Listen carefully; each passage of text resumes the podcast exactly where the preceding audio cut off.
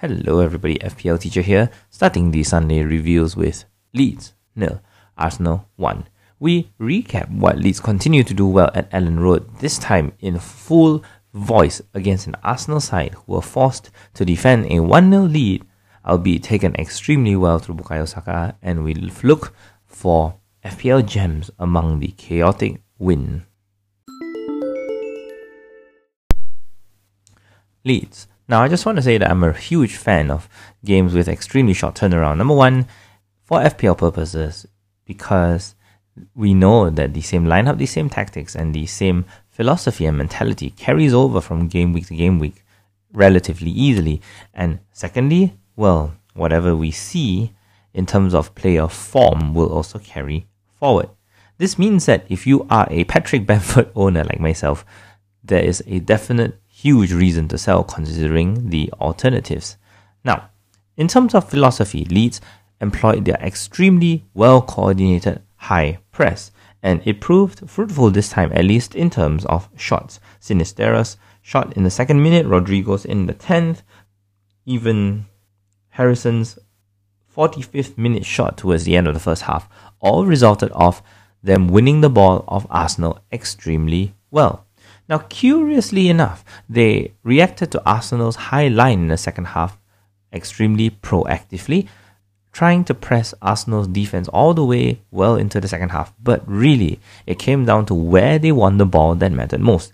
In the first half, their defense elected to win the ball high up the pitch, pressing Arsenal's wingers, especially their fullbacks, extremely well, trying to cut off the lanes between centre back and fullback. But really, the crucial connection here was when Leeds won the ball, what they did with it.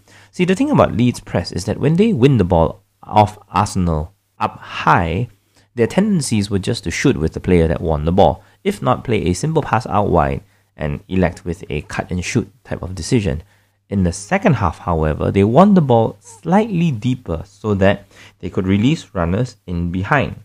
So, Patrick Bamford's shot in the 53rd minute was one of an Arsenal fullback. But after substitutions were made, you could see that in the 59th minute, Sinisterra shot, 66th, 70th minute, all were through balls played behind the Arsenal high line.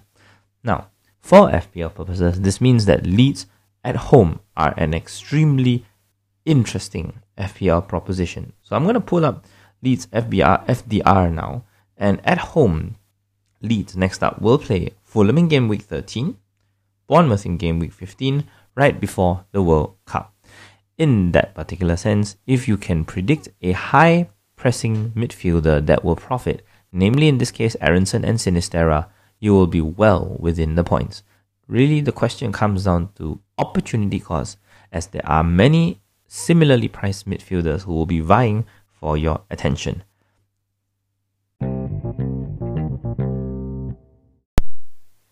Okay, Arsenal. I'm going to employ a little bit of narrative talk here, at least a little bit of anti narrative talk here, and ask the question since when have we seen Arsenal play on the back foot against a team outside the top six? Really, we have to give credit to Leeds' performance, but we've done that already. So we'll look at how Arsenal reacted to the huge pressure that Leeds put on them. If you looked at this match post game, and if you were to guess which team got 16 shots and which team got 9, with 4 on target each, you would never guess that Arsenal would have been outshot by Leeds United here. But Arsenal had to make do with the extremely little time they had, despite having huge amounts of space to play into. The biggest benefactor of all of this, Martin Odegaard. Odegaard himself had, I think, four shots across the entire 90 minutes. and this was largely dependent on the trademark automatisms that Arsenal players had in store. Firstly, the left sided triangle, so called, of Jesus, Martinelli, and Xhaka did not exist primarily because, in a reactionary setup that required engineering solutions on the fly, Gabriel Jesus actually drifted to the right side, working with Bukayo Saka and, you guessed it, Martin Odegaard. The sequence of play here really, when Arsenal had that extra half a second on the ball, waiting for Leeds to press them, was that an extremely long ball would go forward. Jesus wouldn't win the first ball, but at least he would try and cushion it into an area where Bukayo Saka and Martin Odegaard would win the ball. And it is there where Arsenal utilised their pace and their quick decision making to find either Martinelli or Granit Xhaka somehow pushing all the way up to centre forward in the box.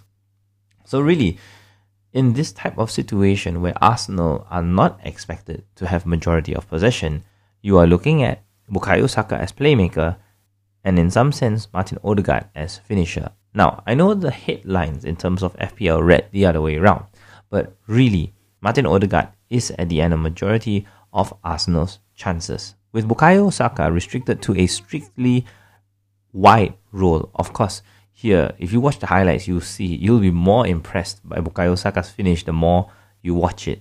So, all of this comes down to Odegaard's decision making in the final third because he's the one in those prime goal scoring positions, but he elected to square it for Bukayo Saka this time out. As for everyone else, Martinelli will continue to strive, but not from a wide position. He did have a couple of playmaking passes that he that was that was snuffed out by the Leeds defense in this particular case. But really, Martinelli and Granit Xhaka strive in environments where they control. So after the blank, you're looking at Southampton away, Forest at home, as well as Wolves away right before the World Cup. And these are situations where Arsenal are in full control. So, at the very least, we can be optimistic that Arsenal will not experience this type of fast paced game.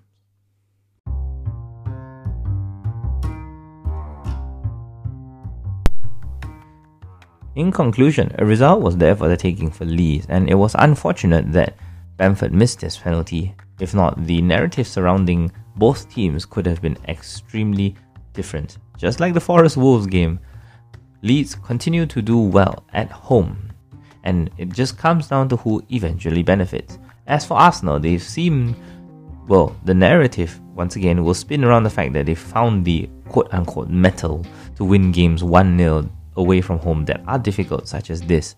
So, really, the question comes down to whether you trust Arsenal to be in full control for their next few away games, or you feel that they will retain control of the ball.